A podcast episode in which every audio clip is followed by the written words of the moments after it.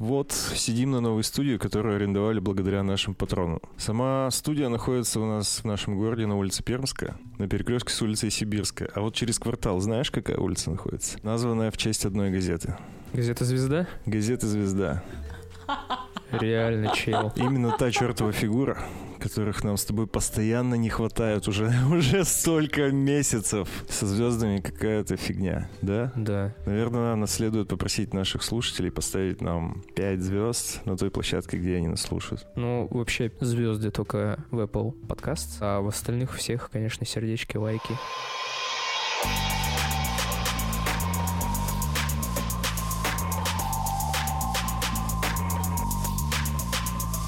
Всем привет, с вами подкаст «На коленках». Это подкаст, в котором мы приглашаем различных людей и обсуждаем с ними их неудачи, успехи, а также что их мотивирует. Сегодня у нас в гостях Лена Панасюк. Леночка, привет. Здравствуйте, парни. Класс. Привет. Дорогие слушатели, если вам нравится то, что мы делаем, то у вас есть великолепная возможность подписаться на нас на Патреоне. Во-первых, это будет поддерживать нас в наших начинаниях и помогать нам развиваться дальше. Ну и плюсом ко всему, наши слушатели будут получать выпуски на день раньше и абсолютно без цензуры. И также у нас на Патреоне еще выходит разогревы, в которых мы обсуждаем, как всегда, слезы, переживания, боль, утраты, счастливые моменты, что нас бесит, какие-то факапы, ну и все в таком духе. Мы хотим, чтобы вы знали, что даже по подписке за $1 вы очень сильно поможете нам развиваться. Подписывайтесь на Patreon, все ссылки в описании. Сегодня мы поговорим, естественно, о фотографии, да? О том, как стать фотографом. Да, как получить свои заказы первые.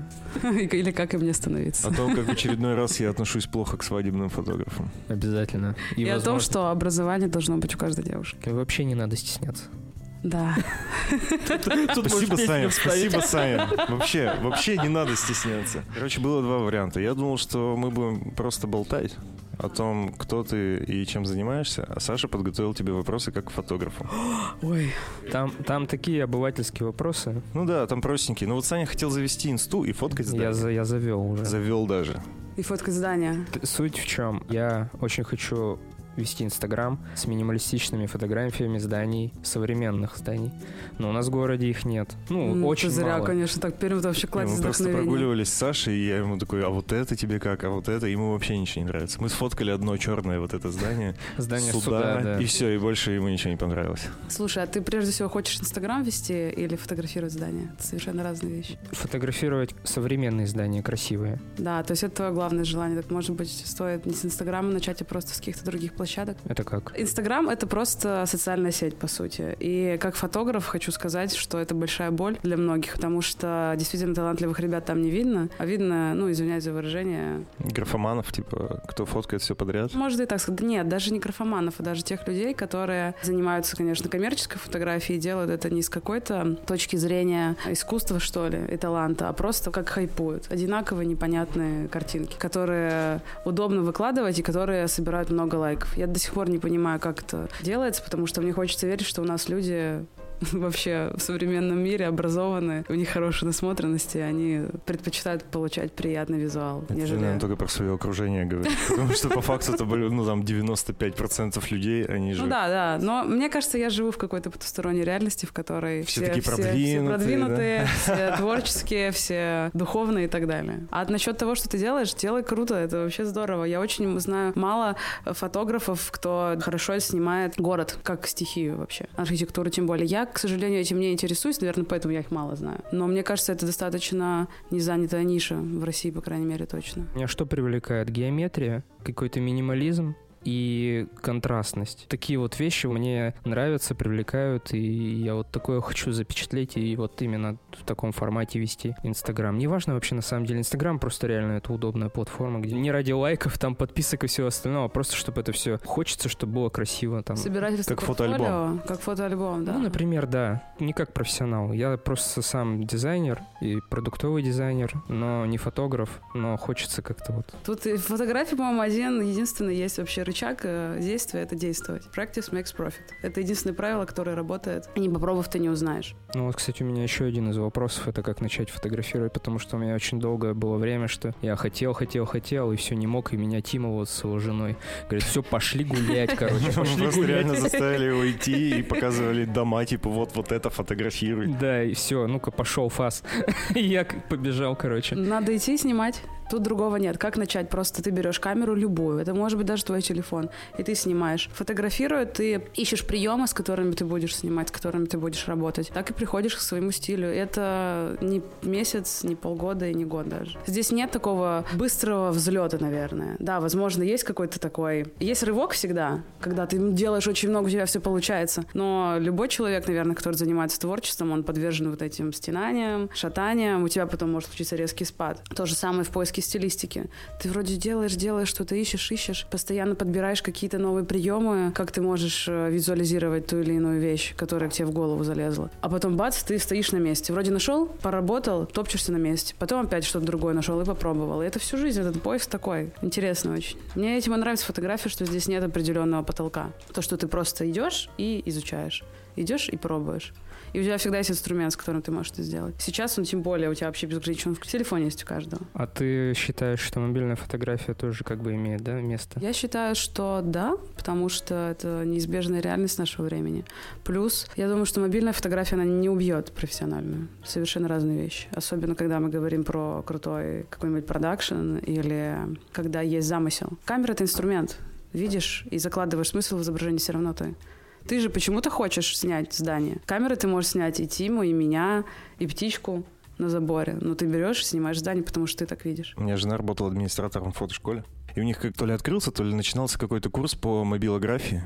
И я когда услышал это слово, мобилография, да, ну то есть фотка на мобильник, грубо говоря. Это понятно. Я когда услышал слово мобилография, у меня, знаешь, такие эмоции были, типа... Серьезно, что ли? Вы учите людей фоткать на телефон? Мне просто кажется, это какое-то вообще, ну, издевательство. Приведи пример, возможно, какой-нибудь смежный. Какой-нибудь смежный, когда открываются курсы по написанию музыки на телефоне на каких-то стандартных приложениях. Да нет, вот. Просто мне кажется, это демо-версия, как раз-таки, чтобы люди попробовали и с доступными им средствами поняли, надо им дальше или нет. А если рассматривать это вообще со стороны школ преподающих, это просто бабки. Коммерция, на которую все зарабатывают и живут, это нормально. А ты помнишь, как ты начала фоткать? О. Конечно, ты помнишь. Я помню эту первую пленку. Нет. На самом деле это было вообще как-то спонтанно.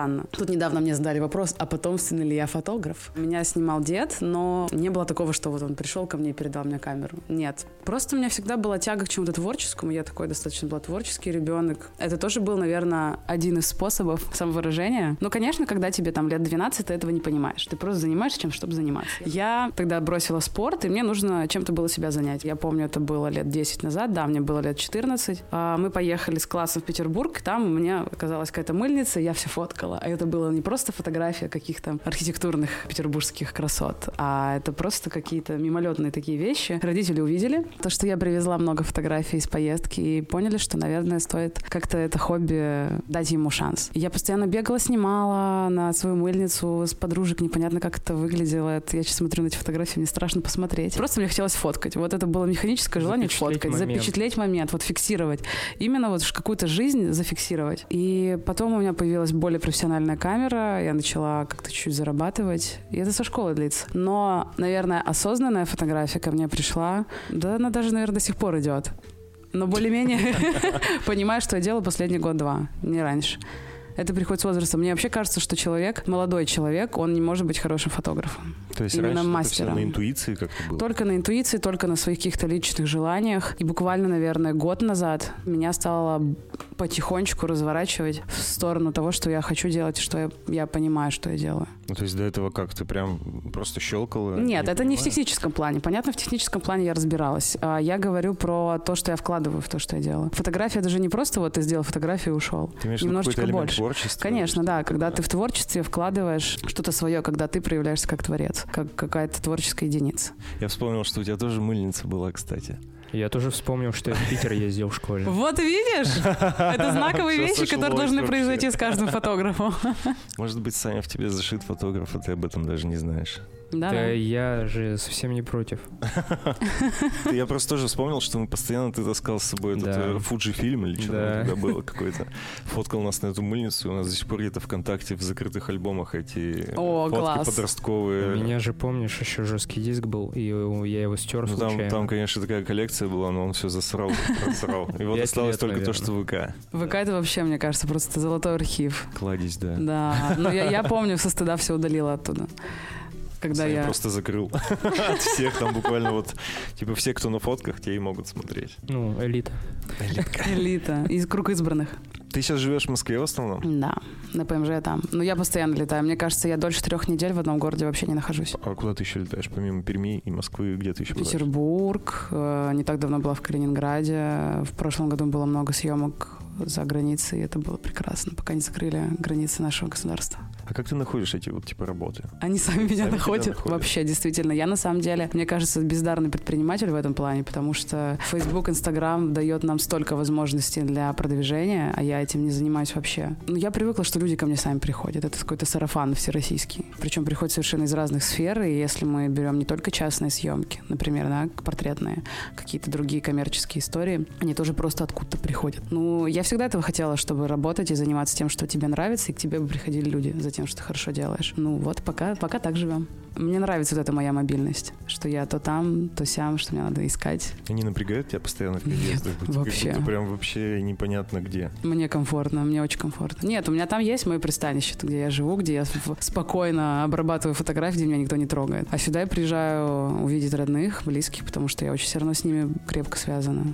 Поработать, конечно. В Перми, когда приезжаешь поснимать, это вообще для меня это такая благодать. Просто все такие зайки.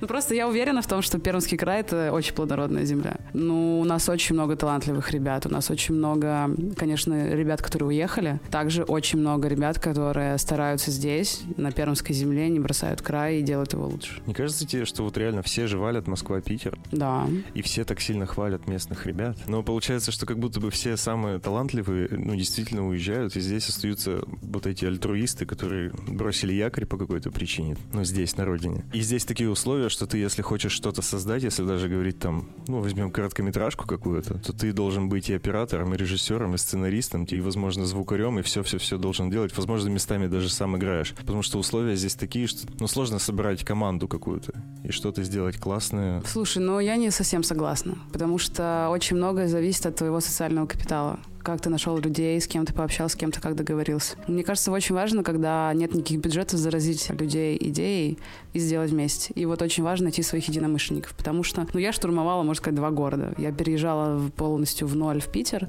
Я имею в виду в ноль в плане отсутствия каких-то связей по моей деятельности.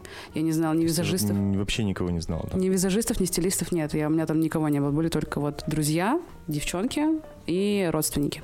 К счастью или к сожалению, ни те, ни другие никак не были связаны с моей работой напрямую. То есть там не было какого-нибудь стилиста крутого, с которым можно было поработать. Или владельца фотостудии, которого можно было снимать. Нет. Все как-то самостоятельно, и ты просто знакомишься, просто предлагаешь, делаешь, заряжаешь вот эту идею какую-то и пуляешь ее, и делаешь. То есть, по сути, вопрос просто социальной активности. Конечно, однозначно, 100%. И в Перми тоже можно сделать, и в Перми можно сделать круто. Просто нужно найти своих людей. Не просто людей, которые бесплатно готовы работать, а именно своих, которые тоже будут гореть идеей. Идейных каких-то чуваков. Вообще 100%. Есть тут кто-нибудь из твоих знакомых, например, местных? Кого я люблю? Да. Из каких сфер? Ну, из твоей сферы. Ну, фото, видео ты занимаешься или ты только... Нет, я только фотографирую. У меня, кстати, был период переломный, я хотела уходить в видео.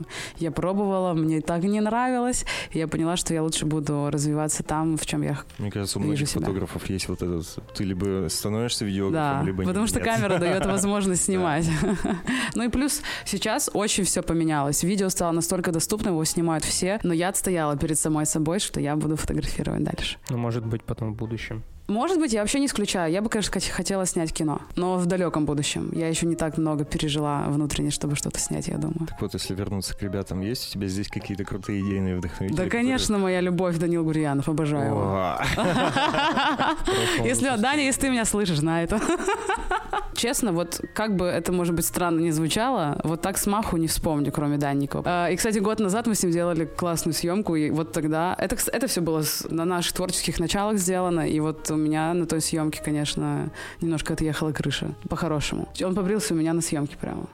Голову на лысо. А, я видел фотки. Мне до сих пор эти фотографии нравятся, потому что обычно, когда проходит полгода, я не могу смотреть на свои работы. А тут я смотрю и без стыда их, так сказать, репрезентую вновь. И мне очень это нравится. Много всего, но на самом деле больше творческих проектов у меня, наверное, было сделано уже не здесь, в Петербурге. Хотя что, подождите, я вспомнила. Прекрасная Оля Орлова, визажист, очень талантливая девушка. Она всегда, если напишешь, скажешь: Оля, давай сделаем круто. Но если ты сделаешь действительно крутую идею, крутой мудборд, предложишь классно, тогда она, возможно, согласится.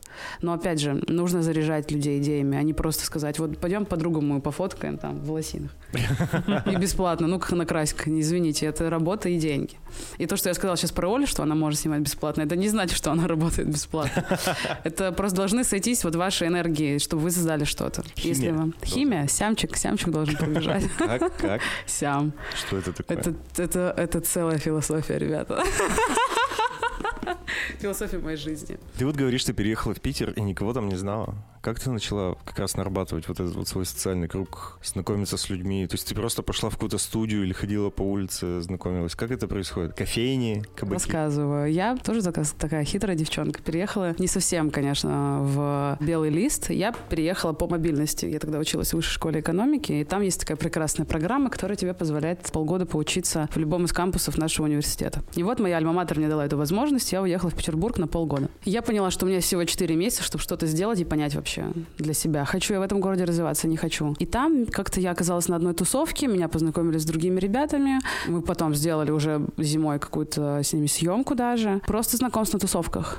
Сейчас же есть прекрасный Инстаграм. Открываешь метку, смотришь по студиям, кто, где, что. И выбираешь людей, с которыми ты хотел бы поработать. Отправляешь им свои работы, пишешь: привет, имей меня в виду, я вот здесь, я такая классная. Да, пишешь, действительно, мне нравится твой стиль, я бы хотела с тобой поработать. Тебе откроются многие люди. Я, честно, тогда очень стеснялась. Я не была уверена в своем творчестве. Это было 4 года назад. И когда я уже приняла окончательное решение по переезду, именно когда кончилась моя мобильность, и мне там, я получила бюджетное место, когда я перевелась уже, тогда я поняла, что все, нет пути назад, надо что-то делать в этом городе. Я начала писать визажистам, которых не знала, стилистам, которых не знала. Там был, конечно, парад смешных историй, потому что все молодые, неопытные, и, оказывается, люди есть многие безответственные. И ты так натыкаешься, ищешь свое. В итоге я нашла прекрасную визажист, прекрасный мастер, Олечка тоже, кстати, замечательная женщина. Мы с ней сделали столько всего вместе. Творчество мы сделали, и коммерции, и у нас прям соединились энергии. Да, работа на таком уровне, когда ты отдаешь моделей, они приходят на площадку, ты даже ничего не просишь поправить. Ты знаешь, что этот человек сделал все хорошо. Это касательно визажистов. Со стилистами другая история. Я не могу поделиться большим опытом работы со стилистами. Да, он есть, но он не такой какой-то обширный. И, наверное, это моя задача на следующий год. Нужно больше коллаборироваться. Потому что в Москве это куда более распространенная профессия, например, чем в Петербурге. Как мне, опять же, кажется, можно еще было перед подкастом сказать, все, что будет сказано, имеет очень субъективный опыт. Это подразумевается. Да, отлично.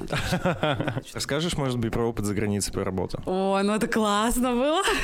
Я очень это люблю. Это классное было время. Я надеюсь, оно еще будет продолжаться. Я сотрудничала с прекрасным агентством. Называлось оно и называется Bobo Agency, Bobo and Paradise. Они занимаются продвижением модных стартапов. То есть молодой дизайнер, они его берут, развивают и запуляют на рынок. Моя задача, я как подрядчик у них работала, я не была в штате, была на некоторых проектах снимать кампейны, делать контент в Инстаграм, снимать бэкстейдж, например, с показов. И благодаря вот этому агентству, этим людям вообще, с которыми мне удалось поработать, я им очень благодарна за весь тот опыт, который они мне дали, потому что они меня так вот взяли, маленькую девочку, приезжую провинциалочку, и запустили в этот фэшн жестокий мир. Многие какие-то такие принципы работы именно вселили мне, что надо быть ответственным, что надо понимать, что ты делаешь, что всегда надо, черт возьми, работать с мудбордом, потому что мудборд — это такая, переведу, доска настроения. Там вы собираете ключевые референсы, фотографии площадки, где вы будете снимать, шмотки. Такая большая маршрутка по всей вашей съемке. Когда у тебя есть жесткое техзадание, например, или у вас там у бренда есть ДНК, от которого ты ни в коем случае не можешь отклониться. Один вариант съемки — это когда ты работаешь с человеком тет-а-тет.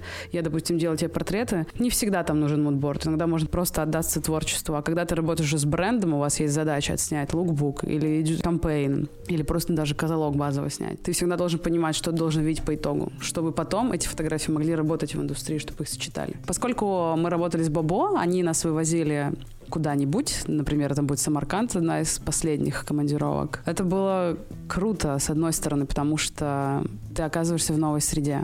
Ты вообще не знаешь, что тебя ждет. Ты не готов к условиям. У тебя есть 2 дня на ресерч, день на съемку и день более-менее там отдохнуть, либо как-то отобрать материал и что-то переснять вдруг, что не получилось. Это была первая вообще моя поездка летом куда-то, когда я сгорела. У меня бы горели плечи, потому что 40 градусов жары в Узбекистане называется Саратон. Это страшное время. Палящее солнце, и ты должен еще снимать при этом. Я думала, на улице где-то мы снимали на улице. У нас была единственная возможность снимать днем, и нам нужно было снимать днем в яркий полуденный свет, который я ненавижу, потому что снимать в полдень — это когда солнце в зените. Конечно, когда у тебя такая задача, это ты снимаешь, а когда такой задачи нет, например, то я избегаю этого. Я предпочитаю снимать либо на рассвете, либо на закате, либо вообще в пасмурную погоду. А почему, кстати? Какая основная причина такой нелюбви? Некомфортный свет, очень плоская картинка. Когда ты снимаешь яркий солнечный день, снимаешь человека портрет, у него сразу появляется тень от бровей. Очень жесткие тени. Конечно, когда у тебя есть задача снять с тенями, это вообще... Конечно, снимаю, вообще сам Бог велел. Поэтому все очень индивидуально. И тогда у нас просто не было выбора. У нас, по сути, был один съемочный день. К нам на съемки приехал КАВП.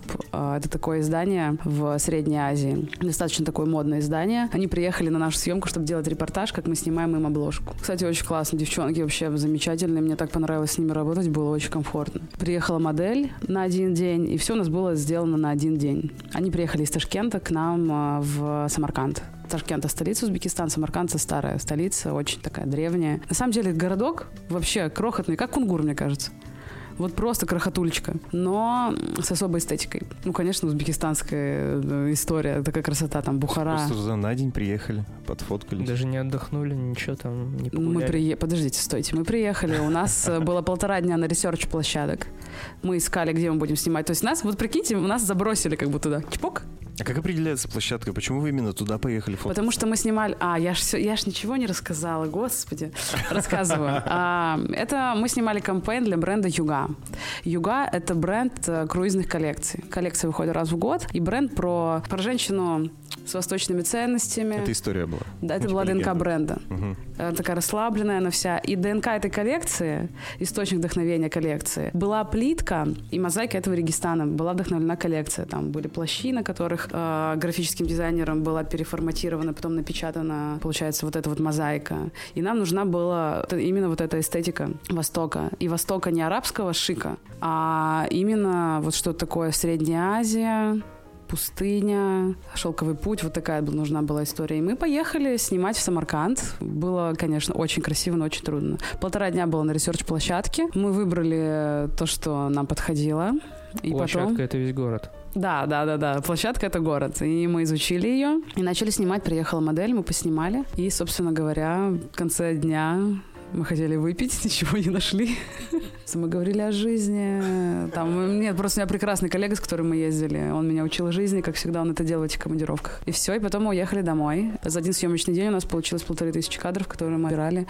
И в работу пошел один на обложку, и там пара штук в контент. Это нормальная практика, когда вы имеете в итоге один рабочий кадр. Могу рассказать про Стамбул. Там была более интересная история. Мы ехали с моделью. Уже модель была из России. Также снимали для этого бренда. И там ДНК коллекции была вот женщина-туристка. Она такая вся. Она наслаждается восточным лоском старого Константинополя. И мы ехали поэтому на такую локацию. Поэтому был Стамбул, в котором мы нашли бы и Константинополь, и рынок. Но рынок не тот типичный Гранд-базар, а вот прям рынок-рынок, где ты можешь прийти, купить там кураги, чтобы люди были настоящие. И вот мы приехали в Стамбул, если не изменяет память, на 5 дней. И вот тут у нас было 2 съемочных дня. Там тоже было около 2000 фотографий, и в работу пошли 6 кадров. Было классно, потому что... я очень впечатлительный человек. И мой директор всегда меня говорил: Панасюк, Елена, хватит уже отвлекаться, давайте работать. А я вот так хожу: Стамбул, Хайя-София, Сулеймане. То есть, очень-очень вдохновляюще, конечно, все, когда тебя вывозят на незнакомую локацию, но важно не потерять голову. Потому что одно дело, когда ты едешь, например, как фотограф архитектурный, ты будешь подмечать и детали, тебе это все важно. А тут, когда у тебя есть вот такая зашоренность определенная, только на модель. Не только даже на модель, а на определенную идею, от которой не стоит отклоняться. Это, конечно, дорогого стоит, потому что ты всегда вынужден держать эту линию. и вот себя так стопорить. Но зато это потом дает хороший результат. И мы достаточно плотно тогда поработали, и модель работала на ура. Мне вообще как-то везет с моделями, капризных не было. Одна только была, из-за которой я думала, что я закончу фотографировать. Вау, настолько серьезно? Да, просто мне важно, чтобы климат на площадке был комфортный для всех. В тот момент прям полный дисконнект был у всей команды с моделью. Расскажи. Мы, женщины, существа очень... эмоциональная.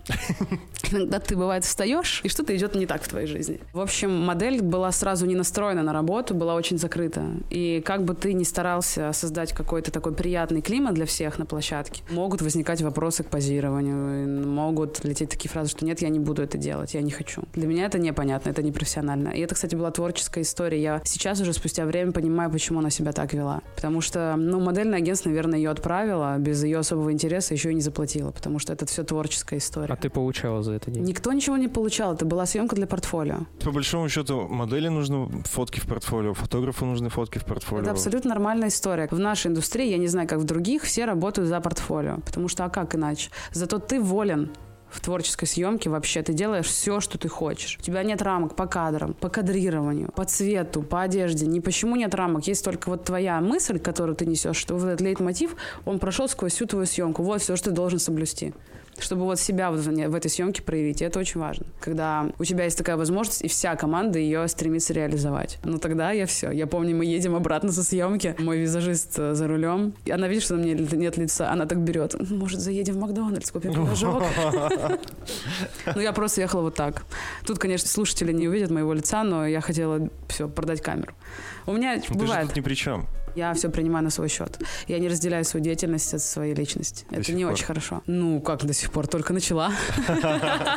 Да просто не могу разделять и отделять, потому что я это создаю. Потому что моя фотография — это мой жизненный опыт, помноженный на мое жизненное видение и на то, что я успела увидеть за свои 24 года. Вот это моя фотография на сегодняшний день. Я не знаю, во что она превратится через 6 лет, через 10, через 20. Но сегодня это так. Я вспомнила про съемки в Баку, это тоже было очень весело. Это вообще была такая образовательная поездка, это как раз был кампус от того агентства. Мы приехали туда, в Баку нас забросили действительно. Там было у нас 6 фотографов, 6 стилистов, 6 дизайнеров. И нас всех перемешали для того, чтобы мы научились работать в команде. Как раз-таки это была большая проблема, когда люди не умели коммуницировать. Стилист видит одно, дизайнер другое, фотограф снимает третье. А задача этого кампуса была в том, чтобы всех нас научить вместе снимать. Нельзя составить вот как раз этот мудборд, он есть, и раскидать по всем, и они все такие прочитали, и окей. Ну, конечно, работаем. Но не все же. Саша, который прослушал меня уже час, наверное, и знает, что такое мудборд. И просто, как тогда выяснилось, не все умеют так работать, не все понимают, что нужен вообще мудборд. Я тут на днях видела опрос, какой-то известный фотограф спрашивал, там, снимаете ли вы с мудбордом на съемках, и там 20% ответило, что нет. Ну, для меня это дико, я не понимаю, как можно выйти на коммерческую съемку без мудборда. Это равносильно, что выйти в школу школьнику без штанов, я не знаю. Грубо говоря, любому человеку выйти из дома без штанов. Но это просто вот то, без чего ты не можешь начать снимать. Импровизация тут, я не думаю, что нужна. Да, конечно, творчество — это творчество. Но, может быть, тебя нанимают как фотографа с твоим стилем. Да, конечно, видением. Да. И поэтому они хотят от тебя твоего вот этого вот... стиля. Да, конечно. Но поэтому и не нужен, наверное, мудборд. Нет, одно дело твой стиль, а другое дело, если мы опять же говорим в рамках коммерческой фотографии, я не говорю про творчество и так далее. Тут все равно должны быть определенные рамки, чтобы человек не ждал от тебя чего-то другого. Ну как он может от тебя ждать чего-то другого, если он видит твое портфолио и говорит, хочу как здесь? Погодите, ребят, что-то мы с вами запутались. Мудборд — это то, что вообще в себя вбирает вся съемка, референсы ключевые. Это, можно сказать, то, что ты снимаешь, и то, как ты снимаешь, это прием, которым ты достигаешь этих референсов. То есть, допустим, человек видит кадр, но он хочет, чтобы он был отснят твоим видением. Понятно объяснила? Да. Я именно так и представлял. Ты говоришь, берут фотку из твоего портфолио, говорят, я хочу так же. Получается, что эта фотка, она и служит референсом. Можно сказать, да. Соответственно, она просто берет и идет в мудборд, по сути. Потому что ты же не будешь делать точную копию. Там же явно что-то еще можно добросить, дофантазировать. Можно провести параллель с тату-мастером. Ты приходишь и говоришь, я хочу, чтобы ты мне сделал что-то. Тату-мастер всегда сделает тебе эскиз. То же самое. Про Баку, да, по-моему, рассказывала. И вот была задача тогда вообще научиться работать в команде и с референсами, и с мудбордами. Это был супер крутой опыт, потому что тогда нас действительно закинули на неделю в Баку. Мне тогда Ну, я была самой молоденькой там, мне было 19, по-моему, лет, что ли. И я понимала, что у меня есть 7 дней для того, чтобы вообще всем доказать и показать, что я могу, показать себя. И как раз-таки вот с той поездки, потому что эти ребята из Петербурга, у меня началось какое-то знакомство более-менее с индустрией, с людьми. Потому что первые полгода это вообще вот непонятно. Ты когда переезжаешь в новый город, ты вообще не знаешь, что с тобой происходит, где, что, как, где бы вообще купить, поесть, что происходит. И там я сделала 3 съемки, причем 2 съемки было в рамках нашей образовательной программы.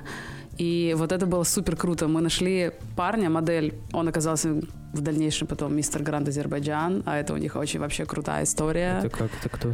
Ну, это... Первый парень на Азербайджане. Первый парень на Азербайджане, действительно. Я так и подумал.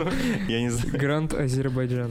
Нам просто повезло. Он там оказался крутым перцем, когда узнал, что мы фотографы из России. Он в свой день рождения приехал с нами бесплатно поработать. Точно так же мы нашли бесплатных визажистов. Я просто гуляла по центральной улице в Баку, зашла в магазин МАК. Поскольку мы все знаем, что в Никсе и в Маке красить их бесплатно. Я познакомилась с девушкой-визажистом, с ней договорилась, и сказала: «Ой, Леночка, давай работать». И мы с ней поработали, вообще Нигарма ее зовут, до сих пор помню, прекрасная девушка. Вот, мы так собрали команду и поехали снимать впустую. Поехали без ресерча площадки снимать на берег Каспийского моря за город. Безумно красивое место. И что вы думаете? Приезжаем мы на площадку, я иду на ресерч, исследовать местность, и я просто захожу в море, но там камни, получается. Мне надо было пройти по камням, чтобы понять, сможет ли у меня там стоять модель. И подскальзываюсь. И перед самой съемкой я травмирую себе колено. У меня до сих пор оно болит. Я замочила все штаны, обувь. Получается, я просто, не знаю на чем, на какой-то, видимо, волне, драйве отсняла эту съемку, как бы это масло маслом не звучало. А потом было очень больно. Но это того стоило. Мне эти снимки потом очень... помогли, я поняла, что, наверное, я подросла. И потом я еще этого азербайджанца Грант отсняла очень хорошо. Мы просто с ним отошли. Вот, знаете, тогда был момент, такие в жизни моменты бывают очень редко, когда ты понимаешь, что вот здесь и сейчас надо брать максимум. И там у нас уже собиралась команда, мы с ним отошли на берег моря подальше. Он там немножечко буквально снял пиджак. Клянусь, ребята, я его снимала, полчаса край. Мне кажется, до сих пор это одни из лучших моих мужских портретов. Потому что был идеальный свет. Он великолепен. Но он великолепен, безусловно. Он прям красавец, действительно. Очень хороший генофонд. Блин, судя по тому, что ты говоришь, что он свой день рождения пригнал работать бесплатно, как будто ему это больше нужно было, чем... Я просто думаю, что ему как раз-таки нужны были хорошие кадры в портфолио. Аватарку в Фейсбуке. Нет, он, кстати, ее так и не поставил. И было, на самом деле, классно, потому что я видела, что люди были заинтересованы, а все тогда работали бесплатно. И дизайнер, и стилист, и я. Мы все работали за идею. Потом еще тоже была съемка в Баку, но это была съемка с дизайнером местным уже. Меня с ней познакомили, и я предложила поснимать, потому что мне тоже было нужно портфолио. Она дизайнер там... одежды. Да, дизайнер одежды. Она больше даже коллекционер старых национальных костюмов, и она также занимается еще и дизайном. И тогда мы отсняли с ней очень хорошо. Она пригласила там одну из... Как потом это... Потом, когда выяснилось, когда ты из агонии съемок вылазишь и начинаешь шерстить по соцсетям, кто вообще с тобой работал. Я увидела, что девочка вообще это какая-то очень крутая грузинская модель. Потом визажист, одна из топовых визажистов в Азербайджане. И история когда мы попали в нужное время, в нужное место. И вот тогда прям я поняла, что все, наверное, с фотографией я повязана. 3-й курс был. Вот тогда я поняла, что нужно. Вот там как раз-таки... Почему съемка действительно хороша? Когда мы снимали одного парня портрета, это уже чисто мое было. Я там на хромой ноге скакала вокруг него и снимала, что можно было отснять, пока не село солнце. А вот то, что мы снимали с ним для бренда, для дизайнера, для чего мы его вызывали, это было все по мудбордам. И с Натаван, с дизайнером, мы тоже работали только по мудборду. Там со мной были менторы, я не могла работать без мудборда. Вот, это был очень классный опыт, когда тебя действительно вот закидывают на локацию. Ну, возможно, я в силу своего шила могу быстро ориентироваться в пространстве и находить и съемки, и людей, и вещи, и все. У тебя есть какое-нибудь профильное образование фотографа? Нет, или... к сожалению, нет. Я очень печалюсь. Да. Не буду уж совсем такой наглой. Я заканчивала, кстати, фотокурсы лет 5 назад. Да. Моим учителем была Оля Рунёва, хотя она не любит вспоминать эту, наверное, страницу своей жизни, но я ей тоже очень благодарна, потому что именно она вложила какие-то принципы, которые позволяют развиваться и по сей день. Там ряд мастер-классов я тоже посещала. Я больше предпочитаю такие живые знания, вот такие, которые еще пластичные. И сейчас я тоже обучаюсь. Я не так давно начала курс у одного фотографа лондонского и очень надеюсь, что что-то мне это даст, потому что я ощутила, что в какой-то момент я что-то как-то застопорилось, что ли. А чем у тебя закончилось обучение в вышке? Ты закончила? Конечно. Моя альма-матер, люблю, обожаю. Я закончила в Петербурге. Поскольку мне дали бюджет, я закончила Питер. Прекрасно была счастлива, когда я получила наконец-то диплом. Слушай, ты же ведь, получается, когда заканчивала, ты уже, ну, прям фоткала. Да, я снимала. У меня здесь уже даже было имя какое-то в Перми, наверное, как бы это ни звучало. А зачем тогда ты заканчивала обучение? Ты же, наверное, понимала, что ты не будешь этим заниматься. Ну, каждая девушка должна иметь достойное образование. Нет, просто высшее образование, оно дает же, оно формирует образ мышления, структурирует твой разум, оно позволяет тебе как-то вообще в среде находиться, в нужной тебе. Оно действительно дает какую-то систему. Я вообще сейчас абсолютно внесистемно живу. И мне вот эта система вышкинской, конечно, не хватает. Это единственное, что давало структуру моей жизни. Система, ты имеешь в виду график какой-то? Ну да, да, да, я абсолютно свободна. Да? Ну я всегда была, наверное, такой, но школа и вышка структурировали меня. И я очень благодарна вышке, потому что это прекрасный социальный капитал. Прекрасный. В Перми особенно. Обучение что мне дало? В Петербурге хотя бы я не совсем в голяк уехала. Хотя я и ранее сказала, что я ехала в чистый белый лист. Но именно в моей среде. Но так хотя бы мне дало это какие-то знакомства, друзей. И все равно это классно. Я считаю, что люди должны получать высшее образование. Потому что это развивает твой мозг. Хотя я сама всю жизнь говорила, да, это образование мне не надо. Я буду снимать, да я уйду. Но нет. Конечно, сейчас уже там с высоты прожитых 2 лет я могу понимать, что да, я могла спокойно уйти, перевестись, профильное образование получить. Я могла пойти в художественный вуз, да я могла даже получить историческое образование. Это бы мне куда было полезнее сейчас, нежели мое политологическое. Но политологическое образование хорошо тем, что ты как бы и везде развиваешься. Благодаря политологии я поняла, что я хочу заниматься фотографией. За это я благодарна этой прекрасной науке. И поняла, что я никогда не полезу в политику. Нет, не мое вообще. Нет, нет и еще раз нет. А прикиньте, через 10 лет. Да. Оп! Подкопчик на коленках. Как ты сказала, не режим, график, как вот... Системность, да. Ты сейчас как-то работаешь над этим? Над системностью? Как ты структурируешь это? Я просто вот по себе скажу, я не работаю последний месяц, и когда я увольнялся с последнего места, я думал, типа, блин, все, сейчас, типа, освобожусь от этой чертовой работы. Все будет круто, я буду такой продуктивный. У меня была мысль, не совсем так, я очень продуктивный. Честно. У меня была мысль, что сейчас я буду меньше работать, но я тогда даже не подозревал, что с этого момента вся моя жизнь — это работа. Превратится в хаос. Да. Да, это отстой. Типа я сам себе сейчас хозяин. И вроде бы как я могу вот это распределять, могу работать сегодня, завтра не работать. Но получается, что я всегда работаю. Как ты с этим справляешься? Ну, видишь, поскольку я никогда не работала на кого-то, нет, был печальный опыт в моей жизни. Ну, как печальный, был хороший опыт, интересный. Просто негативный. Негативно.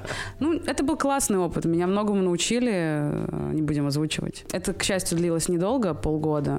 И вот как раз-таки эта системность, я поняла в тот момент, меня прям бесит, что я там в понедельник должна выдать фотографии, и меня прям трясло от этого, что я вот должна что-то делать по графику. Мне это было очень некомфортно. Я такой человек, я очень хаотичная, и вот в этом хаотизме вечном, когда я где-то нахожусь, потом через неделю я уже в другом месте, мне так комфортно. Как я с этим справляться научилась после системы?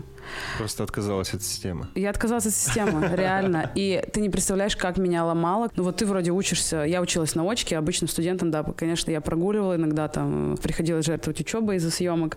Ну, не жертвовать, а с удовольствием проводить время на съемках, а не на учебе, скажем честно. И когда я выпустилась, я думала, ну все, сейчас лето отгуляю, вообще крутяк, как у всех. А я понимаю, что о чем мне отгуливать-то? У меня никогда не было вот этих ограничений, что я так мучилась прям на учебе в этой системе. Наоборот, система учебы мне помогала хоть как-то структурировать свою творческую хаотичность. А когда я выпустилась, я поняла, что я занимаюсь только своим делом. И вот этого момента отвлечения на что-то, что я раньше называла учебой, его нет. И сейчас я полностью оказалась погружена в свое дело. Но мне от этого не тяжело. Я люблю то, чем я занимаюсь. Мне классно. Я даже не могу назвать это работой. Я просто делаю снимки. Я там насматриваю что-то. Я создаю что-то. Какие-то мудборды. Общаюсь с людьми. Договариваюсь о чем-то. Мне это все в кайф. Это жизнь. Я не разделяю вот о том, что я говорила. Это позитивный момент того, что я не разделяю работу со своей жизнью.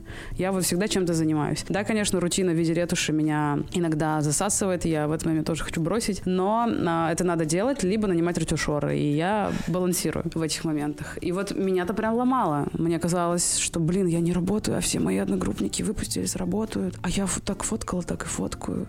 И что? Надо же, наверное, на работу пойти работать. А тут еще и общество давит, и родители переживают. Потому что нестабильный заработок еще в другом городе. Ну, я понимаю их обеспокоенность. А мне-то что, гуляй-рванина? Молодость! Прикольно. Ты просто не знаешь, как быть? У меня действительно был такой момент, что мне казалось, что я бездарь, бездельник, ничего не делаю, что надо работать работу, а я просто фотографиями занимаюсь. У меня был такой момент.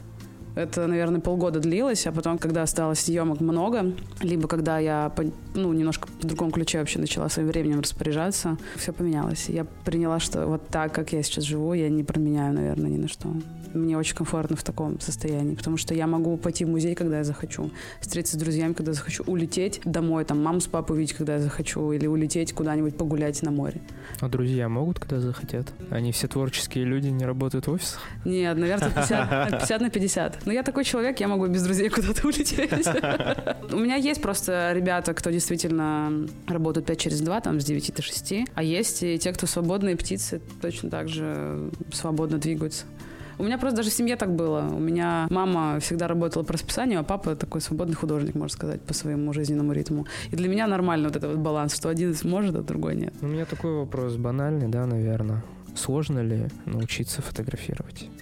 Стать фотографом, понимаешь? Он такой глубокий, этот вопрос. Да, как Саша глубокий? Для себя спрашивает. Не, я вообще для людей. Я просто хочу, чтобы люди послушали наш выпуск и такие, понятно.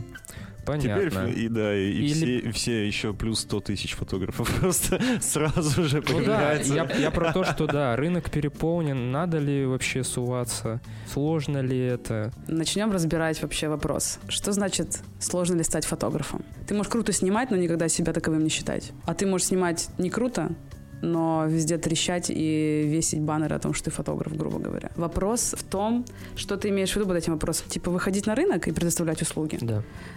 Не типа это я творец, и как вообще творческой единице жить. Давай начнем со второго, это проще. Я просто скорее взять, например, меня, возможно, я когда-нибудь захочу сменить. Да, у тебя ниша это вообще шикарная. Архитектурная фотография. Я в Перми знаю 3 человека, которые снимают архитектуру, но я только к одному обратилась. Это же реально с двух сторон. Вот что ты именно имеешь в виду? Mm-hmm. Типа быть фотографом как художником, свободным, делать классные снимки из разряда, что ты просто делаешь то, что хочешь, и всем это нравится. Или вот коммерческая съемка. Боже мой, но в коммерцию хоть завтра можешь пойти, мне кажется. Свадебным фотографом.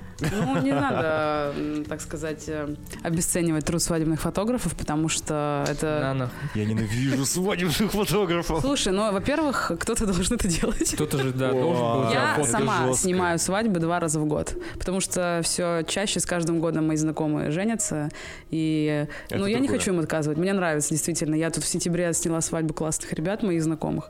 Я кайфанула. Я снимала там только мужчин, это было так круто. Я поняла, что я люблю снимать мужиков. И мне прям по моему профилю был заказ. Мне это очень понравилось. У меня тупая шутка появилась. Про свадьбу геев? Да.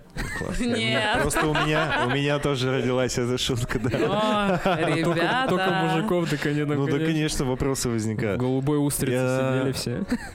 Когда ты снимаешь для знакомых 2 раза в год, это нормально. Я не люблю тех свадебных фотографов, которые делают фотографию свадеб своей основной деятельностью. Почему? Он их считает, видимо, как тех людей, которые... Не художниками, так можно сказать. Ремесленниками. Которые сказал, ненавижу. А тебе плохо свадьбу сняли. Да, это другой момент, абсолютно на самом деле. Но хочу сказать, на самом деле, что я получил фотки со своей свадьбы спустя 3 года после свадьбы. Что? Да, у меня был безответственный фотограф. Но мы грешим этим. Очень. Безответственность — это... На 3 года. Я даже, выпрашивая фотографии, оперировал тем, что я писал: Настя, у меня уже бабушка умерла. Это правда. Ужас какой. Но и так фотки не увидела. Может быть, ты все-таки их скинешь. Какая безответственная Настя попалась вам. Да. Спустя 3 года я их получил. Но дело совсем не в этом. Это не какой-то личный пережитый опыт негативный. Просто когда ты фоткаешь свадьбы, ты как будто бы ты кричишь, что ты повар, но ты работаешь в Макдональдсе. Понимаешь? Да, я поняла, о чем ты говоришь. Это как фото на документы, да? Да, как фото на документы. Смотрите, опять же, так же, как и фото на документы, это необходимость. Кто-то должен это делать? Во-первых, не с этой стороны, а всем хочется. Я девочка, и когда-нибудь у меня будет свадьба. Когда-нибудь. Я захочу свадебные фотографии. И я уже, как все девочки, начинаю подготовку к этому событию. Есть просто 2 фотографа, наверное, к которым я бы обратилась. Они не живут в Перми. И в этих людях я вижу какое-то творчество в тех репортажах, которые они делают. И вот в защиту тех свадебных фотографов, которых ты обозвал поварами из Макдональдса, я хочу сказать, что человек, который талантлив и который с умом делает свою работу, с любовью и который не забывает про творчество, он даже в репортаж, который, скорее всего, он снимает каждую пятницу или субботу, он будет стараться делать иначе. И все зависит еще... Это свадьба, это... как кино. Это огромное количество людей, которые трудятся над одним событием. Фотограф в этот момент только часть, которая снимает все то, что сделано другими ребятами. И вот если фотограф попадет в нужную команду, и там будет классная свадьба, все можно снять очень, очень по-живому. Но мне кажется, что когда ты идешь снимать свадьбу, например, да, и ты не свадебный фотограф, или наоборот, ты свадебный, ты должен помнить, что тебя выбрали за твой стиль, за твой вкус, за то, что ты делаешь хорошо, вот за твою стилистику. Так ты ее и неси в свадьбу, а не иди ты на поводу у организатора или у пары. Если пара выбрала тебя, значит, она хочет снимки такие, которые делаешь только ты. Я не хочу никого обидеть этими словами, но мы живем в реальности. Если сейчас мы в городе Пермь записываем этот подкаст, свадебная фотография – это, наверное, та фотография, на которой в Перми можно стабильно, постоянно зарабатывать. Стабильных, постоянных других источников, всем доступных, скажу так, и не имеющих своей стилистики, здесь меньше. Откровенно меньше, потому что у нас нет производства какого-то глобального, чтобы работать с крупными брендами, например, чтобы снимать крупные каталоги. Я заметила, у нас столько открылось брендов по созданию спортивной одежды, у нас город в спортивных костюмах просто. Я была крайне удивлена. В последнее время, да, есть. Очень много. Согласен. И что-то все снимают сами, и я бы не сказала, что кто-то пользуется почему-то услугами фотографов. Все пуляют контент вот на iPhone, либо снимают сами. Да, есть ребята, которые делают очень классные снимки. Там мне очень нравится у диафрагмы контент весь. Это нижнее белье. Прям красота. У Плевы мне очень нравится. А так все делают все сами. И я понимаю, почему ребята зарабатывают на свадьбах. Потому что это единственные деньги, которые можно поднять, занимаясь любимым делом. Это реальность тут, к сожалению. Но мне удается не свадьбами зарабатывать в Перми. И не в Перми, и в Питере, и в Москве. Допустим, вот если становиться сейчас фотографом, насколько заполнен рынок вообще? И есть ли шанс, ну как это сказать, стать успешным фотографом? Шанс есть всегда. И конкуренции нет. Конкуренции нет? Я не верю в конкуренцию. Как это? Я просто делаю то, что я делаю. Я предприниматель никакущий в этом плане. Я не смотрю на людей, не сравниваю себя с кем-то. Если я смотрю за кем-то, то это люди, которые, наверное, уже где-то снимают на Западе, уже снимают лет 50. Я люблю классиков. Я равняюсь на то, что мне недоступно. У нас есть ряд крутых российских фотографов, которые просто взлетели в последнее время. Ты смотришь, думаешь, господи, как вы это делаете, вы боги. Но у всех совершенно разная стилистика, у всех разный клиент. И я думаю, что когда у тебя есть своя стилистика, ты один. Ну, по сути же. А почему они Нет? боги? Ну, ладно, боги я, возможно, преувеличу. Боги, потому что мне нравится, что они делают, я не понимаю, как. Вот. Не Наверное, понимаешь. Так. Ну, какие-то вещи мне вообще непонятны. Есть люди, которые... Я вообще не понимаю, как они это делают. Как можно снять непонятно? У меня такой вопрос. Как можно снять непонятно? Да. Что, картинка непонятно выдать? Нет, Или... то, что ты не понимаешь. Когда ты смотришь на фотку и не понимаешь, как это сделано. Нет, я понимаю, как это сделано. Просто одно дело сделать технически, а другое дело наполнить ее вот этим шармом внутренним. Понимаете, о чем я говорю? Энергетикой. Это же, конечно, такие вещи, они метафизические, они энергетические, и нам, возможно, с вами будут понятны, а кому-то и непонятны. А может, и вам непонятны. Вот что понятно мне. И наоборот. Нас сейчас тупыми Саня назвали. Я сказал, может. Я обратку сделал. Вот, спасибо, реабилитировался. И когда вот ты ощущаешь что-то большее в этой фотографии, хотя она может просто быть простейшей, это может быть снято от окна на черном фоне, но ты смотришь, и у тебя глаза замирают, и все тело, и дух, и ты не понимаешь, как это можно так считать, как можно снять так, как можно простого человека с двумя руками, ногами, глазами снять так, что ты смотришь и оторваться не можешь от этого снимка. И причем это не медийный персонаж. И ты сидишь и думаешь, боже ты мой, что ж. Тебя бы восхитила такая фотография через 10 лет? Ну, я не знаю, кем я буду через 10 лет. Ну, я просто про то, что, возможно, это сейчас бьет по тебе, потому что ты, Молода, возможно. Возможно, потом я буду через 10 лет делать такие снимки, кто знает. Или потому что у тебя такое настроение было в этот день. Это камень в мой женский огород? Нет, в любой огород, и мой тоже. Мне просто тоже от настроения некоторые вещи нравятся. Слушай, скажу так, те фотографии, на которые я смотрела 10 лет назад, Это мне было 14 лет, только начинала. Если это была фотография, я вот сейчас на них смотрю, вот смотрела на Питера Линдберга 10 лет назад, и сейчас на него смотрю. Мне одинаково нравится, независимо от моего настроения. Это мэтр фотографии, он вообще создал эпоху супермоделей в 90-е годы. Это черно-белая фотография, на которую можно молиться. Как по мне, это все субъективно, я обожаю снимки. И 10 лет я смотрела назад, мне очень нравилось. И сейчас я смотрю, мне нравится. Но есть, допустим, тот же фотограф Дэвид Ла Шапель. Очень известный фотограф. Я смотрела на него 10 лет назад. Мне не нравилось. Я думала, что это за краски, кислота и так далее. А сейчас я смотрю, мне нравится. И вот это, я думаю, уже зависит от моего уровня восприятия, от моего уровня образования и насмотренности. Что я подразумеваю под образованием и насмотренностью? Это то, что я успела воспринять внутрь себя визуально, аудиально, переработать, пережить, и потом уже как-то, имея этот багаж, могу как-то воспринимать определенные вещи. Если ты хочешь делать что-то крутое, сначала найди свою стилистику, а потом уже зарабатывай на этом деньги. Как найти стилистику? Вот у меня тоже есть такой вопросик. Practice makes profit. Все. Тут нет рецепта, правда. Ищи то, что тебе нравится, ищи то, что тебе отвлекается, если мы конкретно говорим там про тебя. Подснимывай на разную технику. Может быть, твое это вообще пленка, а может быть, твое это мобилография, кто знает. Может, ты найдешь какой-то прием определенный. Это же, понимаешь, это такое пластичное что-то. Я раньше думала, что я вот даже сейчас с вами разговариваю, и ко мне постоянно какие-то инсайды приходят. И когда я, помню, давала мастер-классы, мне тоже приходили инсайты прямо во время. И я такая... И к чему я говорю то, что фотография — это такой навык, он пластичный. Это вот нет такого, что ты достиг чего-то, тебе галочку поставили, ты идешь дальше. Нет, ты постоянно меняешь. Это как, знаете, такая вот материя. Такая, ну, с твоей точки зрения, как начать? Я хочу в итоге получить заказ на фотографию. Я хочу фотографировать, у меня вообще ни хрена еще нету, да? Ты просто хочешь зарабатывать деньги фотографией. Я просто тебя послушал и такой, блин, вот вообще будет... Кажется, ты изначально цель неправильную ставишь. Заработать деньги, типа, да. Дима, нет, мы это уже обсуждали. Ну, как раз-таки в этом и все кроется, потому что, когда тобой фотографии движут только деньги, твою стилистику-то не раскроет, это просто даст тебе денег. Вот, смотри, как это работает, как у меня начало работать. Более-менее зарабатывать начала я... Да еще не начала. Да нет, на самом деле... Прежде всего, чтобы получить заказ, у тебя должно быть портфолио. Ты просто берешь, снимаешь, что тебе нравится. И не руководствуйся никогда тем, что ты должен заработать фотографии деньги. Я в один момент попала в эти, кандалы, что ли, и я начала заниматься всякой коммерческой фигней. Я просто смотрю на свои работы за последние полгода, там, в тот момент, что я сделала, и я не вижу себя в этих снимках. Вообще ничего своего. И что, и какой я художник и творец. Я просто машина по деланию фотографий. Это там один из моих очередных кризисов был. И когда ты в него впадаешь, нехорошо это. В гостях у нас была Лена Панасюк. Лена, спасибо тебе большое, что пришла к нам в гости. Спасибо вам, ребята. Ты очень классная. Спасибо. Ты даже класснее, чем мы думали. Да?